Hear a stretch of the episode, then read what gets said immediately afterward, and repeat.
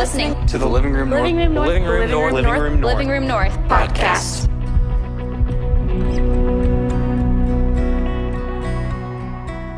My name is Lauren. If we have not met, I was a small group leader for four years here, and this is my first year not leading a group, and I am so excited to still get to come back and hang out with y'all. So I'm really excited about tonight. I'm really excited where we're going uh, with this series. We're starting a brand new series called Living My Best Life, and if you're new to TLR, a series just means that we're going to spend the next few weeks diving into a topic, and I'm really pumped about the next few weeks. You're going to hear from my friend Jake next week, and then my friend Heath in a couple weeks, and this whole series I think is going to come together really cool. So I'm excited about it. But maybe you see this title, Living My Best Life, and you think that's comical because it's currently the opposite right now.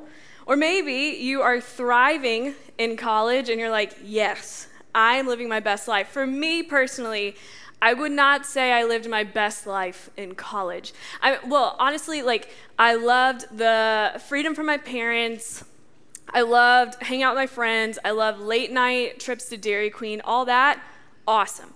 School part, not so much. That is where it kind of got me, where I was like, man, if you could have college without class, that would be ideal. The whole exams, all that part, pass. But the actual getting to be on a campus with my friends, that part was really fun. However, whether you feel like you're thriving right now or you are not, the cool thing about this season of your life in college is that this is a season where you get to dream more than ever before. And I genuinely mean that. Like in hindsight, looking back on my college years, I got to try all different things. I tried different majors, I had different internships, I did different jobs, and I just got to try and see hey, does this interest me? Do I feel passionate about this? And it was a really cool opportunity for me to just try stuff out. Who in here got a job at Wolf Mountain? Back there? I, oh, multiple people, multiple people. I worked at Wolf Mountain in college for like three years, which is just really funny. I heard this in uh, fam updates. And I worked for the wedding coordinator there. And so that was just an example of working for her and getting to find that, like, try out that job. I was like, oh, maybe I want to do this, like, event planning that's super cool. So anyway, I just thought it was funny when I heard Wolf Mountain earlier. I was like, oh my God, I know that place. But college was just a cool time because I got to try out all different things. And it's a season where, as my dad tells me all the time still, the world is your oyster. Have you heard this phrase? It's a very bizarre phrase if you think about it. Like, what? An oyster? But really, what it means is the world is yours for the taking, right? Like, it is, your future is whatever you want it to be, which is freeing and daunting. And when I think about my life and this idea of my best life and my future, what do I want it to be about? And when I think about that, some words came to mind, and I thought about fun. I want it to be fun. I want it to be exciting. I want it to mean something. And then this word valuable came to mind, which is a weird word. And I, we're all, we all are intrinsically valuable, right? Like you as a human being are valuable, end of story. But when I thought about my life, I was like, I want what I do with my life to have some value to it, to be seen as valuable. But that was like a weird, complex idea, so naturally I went to Google and I Googled, what is valuable? And Google gave me a casual 4 billion results. But I only looked at the first page because I never go to page two of Google. It just scares me. It feels like a dark side of the internet when you got to go to page two of Google. But this is what was on the first page of Google 20 most expensive things in the world, 17 most expensive things on this planet, 15 most expensive things ever sold at an auction, and 11 most expensive things ever stolen. So when I Googled this word valuable, it's clear to see what the results were. You can see what all these have in common, right? Expensive because we, our world, has decided that what's valuable is wealth. What's valuable is money. Money is what makes you valuable. It's what makes your life valuable. Money has value attached to it because it allows you to buy whatever you want, whenever you want, do whatever you want. Money brings you va- value. But I just don't think that's true, right? It can't be true. There has to be more. However, it's easy for me to believe that, yeah, maybe at the end of the day, all that matters is what's in my bank account. All that matters is my salary. And maybe you've heard people choose their major solely based on average salary of the careers that that major could lead you to. I tried that. My freshman year, the first major I declared was pre dentistry because I was like, well, they seem to make a lot of money, and teeth don't freak me out. And so I went pre dentistry. Three weeks into my first biology class, I thought there's not enough money in the world to make me stay in this major. And so I switched immediately. But that was the filter I ran that decision through is what would bring me the most money? And thinking about money is totally okay. It's actually smart, right, to take it into consideration to make sure one day you can provide for yourself, one day you can retire, maybe you can own a home, all these things you want to do. Of course, you need to think through am I going to make enough for this? But the problem arises when we start to filter all of our decisions through this one idea, this one concept of, but how much money will I make? And when we begin to value money over our own happiness, over our own quality of life, that's when we can run into some trouble. But maybe one day you'll win the lottery, or you'll work super hard, and you'll be like me, and you'll just have stacks of cash. Uh, this is fake money. I work in ministry. Come on. Uh, but it's a lot of $100 bills. And maybe, just maybe, there was a split second where you thought this was real. And you were hopeful that there was going to be like an Oprah moment, right? You get cash and you get cash and you and you're like, "Man, this place is great. I'm coming back every week." Unfortunately, like I said, it's fake. You're not going to get any of this. But there's something in us that when we see money, we get a little excited. We want it. Because money means that you get to buy something. You get to get something, you get to do something with it. I've always disagreed with the phrase, money can't buy you happiness. Wrong. Of course, it can't buy you deep rooted joy for the rest of your life. Yeah, of course not. Happiness? Have you ever walked into Target and just let yourself buy whatever you want? I'm always happy about that. Last week, money brought me happiness in the form of a ticket to Magic Kingdom, and I feel great about it. I was happy then, I'm happy now. Money can absolutely buy you happiness. But as we know, money can also do some serious damage, right? I mean, you've seen people who have a gambling addiction and they lose it all. Or you've heard of people who win the lottery and within two years it's gone. I uh, watch that show, oh, what is it? My Lottery Dream Home. Have you ever seen this on HGTV? It's crazy. They're like, we won $500,000, and so my budget is $490,000. I'm like, I just think maybe you want to save some, right? But they just go all in on it. And before they know it, in a couple years, it's gone. We've seen people who have allowed greed to ruin their lives. It's ruined their relationships, it's ruined their career, it has ruined their reputation, all because sometimes that temporary high, the temporary happiness we can get from money, just ran a little too far. It did some long term damage. And the unfortunate thing about money is that as quickly as you can get it, it can disappear. My hands are shaking. Fire really freaks me out. Does it not, y'all?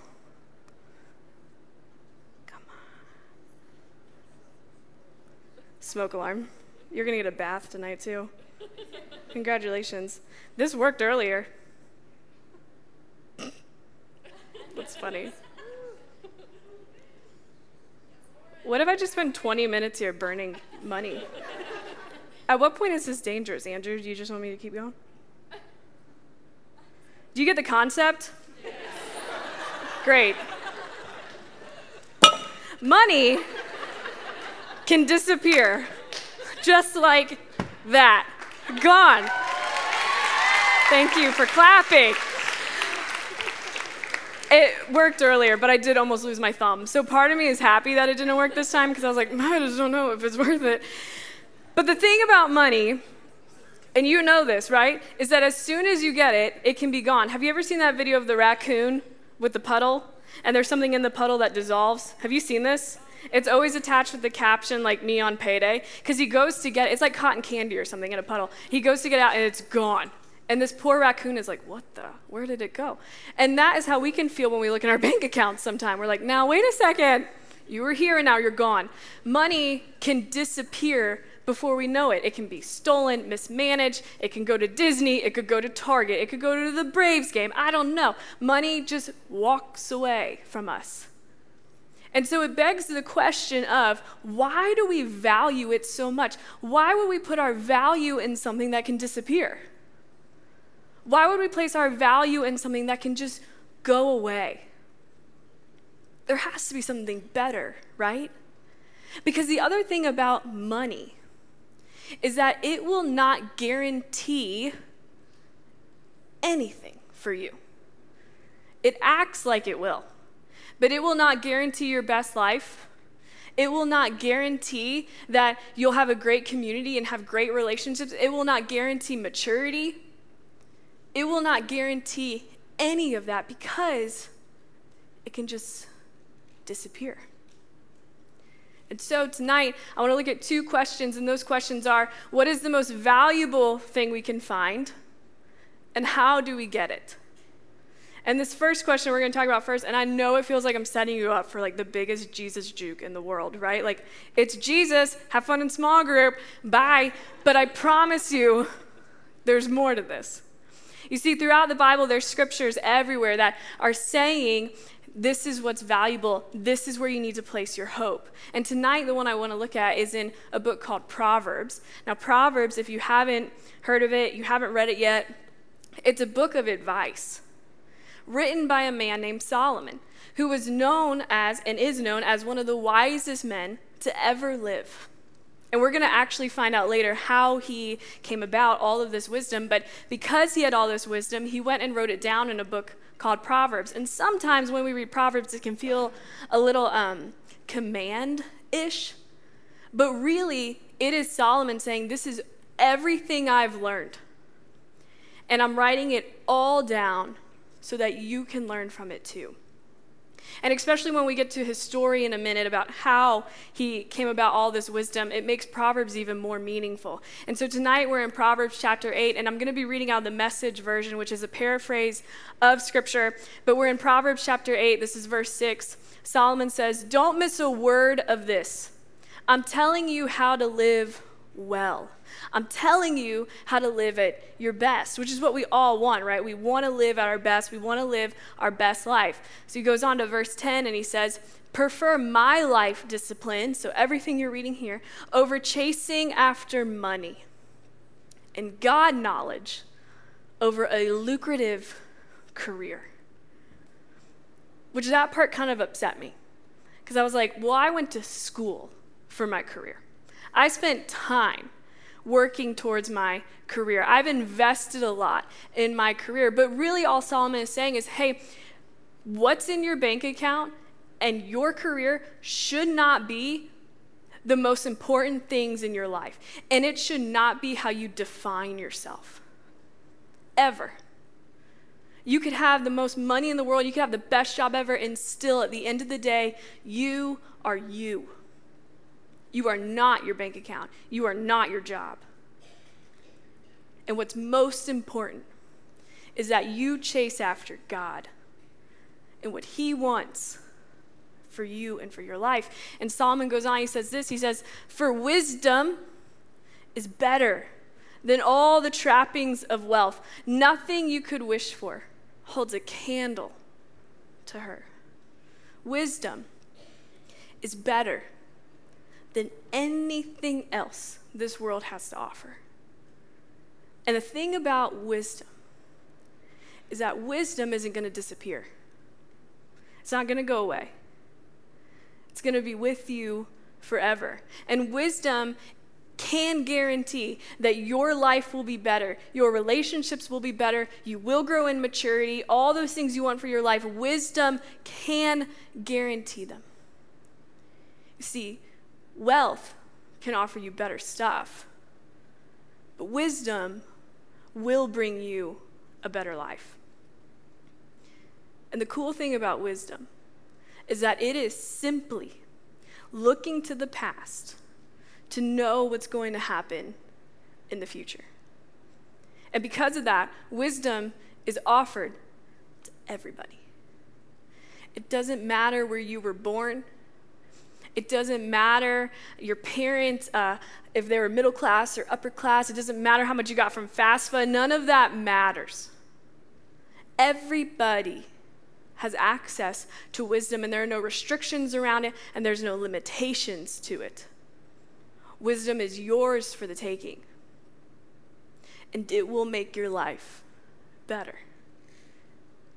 You see, the definition of wisdom is this it's the soundness of an action or decision with regard to the application of experience, so that looking to the past, knowledge, and good judgment. And that experience piece is so important. Because, like I said, wisdom is simply looking to your past to determine what decision you need to make in the present with your future in mind. But maybe you think, well, I don't like my past, and my past isn't great, and I didn't do a lot of great things in my past. That's fine. You can still learn from it, but you can also look to someone else's past. Maybe there's someone in your life who's a few steps ahead of you, and you really admire them and you admire how they live their life. Well, look to them and ask them questions. Ask them about past decisions. You can look to Solomon. You can look to anybody who you admire and learn from them. Looking to their past, looking to your past is going to help you in the present, which is going to set you up best for the future. That's all wisdom is. It's really simple when you think about it because let's say you have an exam coming up and you want to get a good grade. And you can look to your past, you can say, Well, I know that if I study, I'll probably get a good grade. And I know that if I spend hours on TikTok, which is so fun, I probably am not going to get a good grade. That's just what my past tells me. And then in the moment, making a decision that ultimately leads you to who you want to be in your future. Or I feel lonely right now in this season of my life. I, maybe you're feeling like I don't have any friends. I'm brand new to this campus. I'm brand new to this church. I don't know anybody here. And I want to make some friends. Okay. Well, you get to make a choice. Tonight, you could go to a small group and you could decide to lean in and engage with that group, and you'll walk out of that small group knowing some people. Or you could decide that while this girl's praying later, you're going to walk out and leave. And you're not going to walk out of here knowing anybody. And looking to your past, what does your past tell you about what you need to decide today to ultimately get to where you want to be in the future? That's all wisdom is. And so the second question is how do we get it? Of course, we look to the past. We can do that. We can look to ours. We can look to someone else's. But let's be honest. Sometimes I can look to my past and I still don't necessarily want to choose the thing I know I need to do. I remember feeling this in college because I, will be really honest with you, did not study a lot. And so I would be taking an exam, and that temptation to cheat was always there. And every single time, I was like, this is bad. It's a bad idea. I know I shouldn't do it. I got caught in high school and that did not end well. And I know there will be consequences. I know what I need to do is to just own it, to take the grade, and to do better next time. But that's not what would always happen. I would still cheat. And so sometimes, even our past experiences aren't enough to motivate us to make the right decision. And so the thing we need to do first is we need to ask for it. We need to ask God for wisdom. And maybe that sounds kind of silly or weird, but back to Solomon and his story. It's exactly what he did. So, Solomon, his dad was the king of Israel, and his dad passed away. And so, Solomon, by default, became the new king. And he had no idea what he was doing. And so, one night, God visits him in a dream. And listen to what happens. This is in 1 Kings chapter 3. At Gibeon, the Lord appeared to Solomon during the night in a dream, and God said, Ask for whatever you want me to give you. Now, let's just have some fun for a second. Let's say last night, God came to you in a dream, okay? And he said, I'll give you whatever you want. What are some things we'd ask for? Just yell them out. No judgment, safe space. Oh, hey, SNL tickets. Did someone say money? That's funny. I'm glad you're here. I would say the same thing. Anyone else? A dog?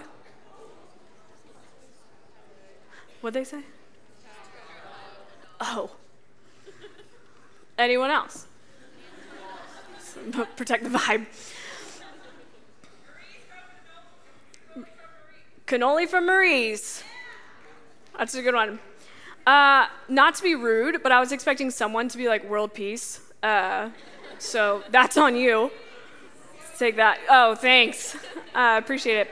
I was thinking also like for me, uh, Andrew Garfield as my boyfriend would be one. Or if this happened last night, I would probably say dinner with Florence Pugh because I want all the don't worry, darling tea. The actual things that happen. I want the facts. I need to know everything about this. Uh, some people, I had asked this earlier, some people said that they would want free Chick fil A for the rest of their life, which is a choice.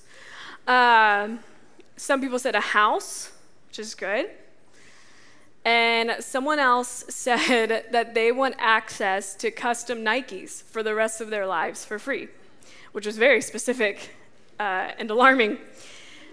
But Solomon actually had the best answer you could have. And this is what he said to God. In this moment, he said, Solomon answered, You have shown great kindness to your servant, my father David, because he was faithful to you and righteous and upright in heart. You have continued this great kindness to him and have given him a son to sit on his throne this very day. He goes on he says, Now, Lord my God, you have made your servant king in place of my father David, but I am only a little child do not know how to carry out my duties. At this time, Solomon was 20. Anyone in here 20? Do you refer to yourself as a little child? I never did. Way too prideful for that one. But Solomon, that was his humility speaking. That was his approach to this whole thing was I don't know what I'm doing, which I think is so inspiring. He didn't try to have this act of, I know exactly what I want to do, and I'm going to be the best king, and I'm going to be better than my dad, and I don't need you, God, and I'm fine to do this. He didn't have that posture at all. He actually had this posture of, I need your help in this. I want to do this well which I think is fair to say that's what we all think of our lives, right? This precious life we have, I want to do it well. I want to carry it well. I want to take care of it well. And so Solomon says to God, he says, So give your servant a discerning heart to govern your people and to distinguish between right and wrong, for who is able to govern this great people of yours? Give me wisdom. Give me help give me guidance, is what Solomon was asking. And the Lord replied with this The Lord was pleased that Solomon had asked for this. So God said to him, Since you have asked for this, and not for a long life or wealth for yourself, nor have you asked for the death of your enemies, but for discernment and administering justice, I will do what you have asked. He goes on, he says, I will give you a wise and discerning heart so that there will never have been anyone like you, nor will there ever be.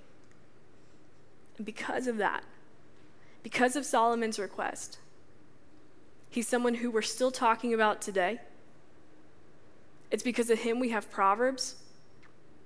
It's because of him we know so much about God's heart for us. Because Solomon, he didn't just ask for wisdom. He asked for wisdom and then he decided to act on it, which is a choice that we have to make as well. We can make the choice to ask God for wisdom, for guidance, but then it's on us to make the choice to actually put it in to action, to act on it. Because we do a disservice to ourselves and to the people around us when we don't. Think about if Solomon had just taken all this wisdom for himself, he didn't do anything with it, he didn't uh, add it to his leadership, he didn't try to use it with his friendships, he, and he didn't write Proverbs.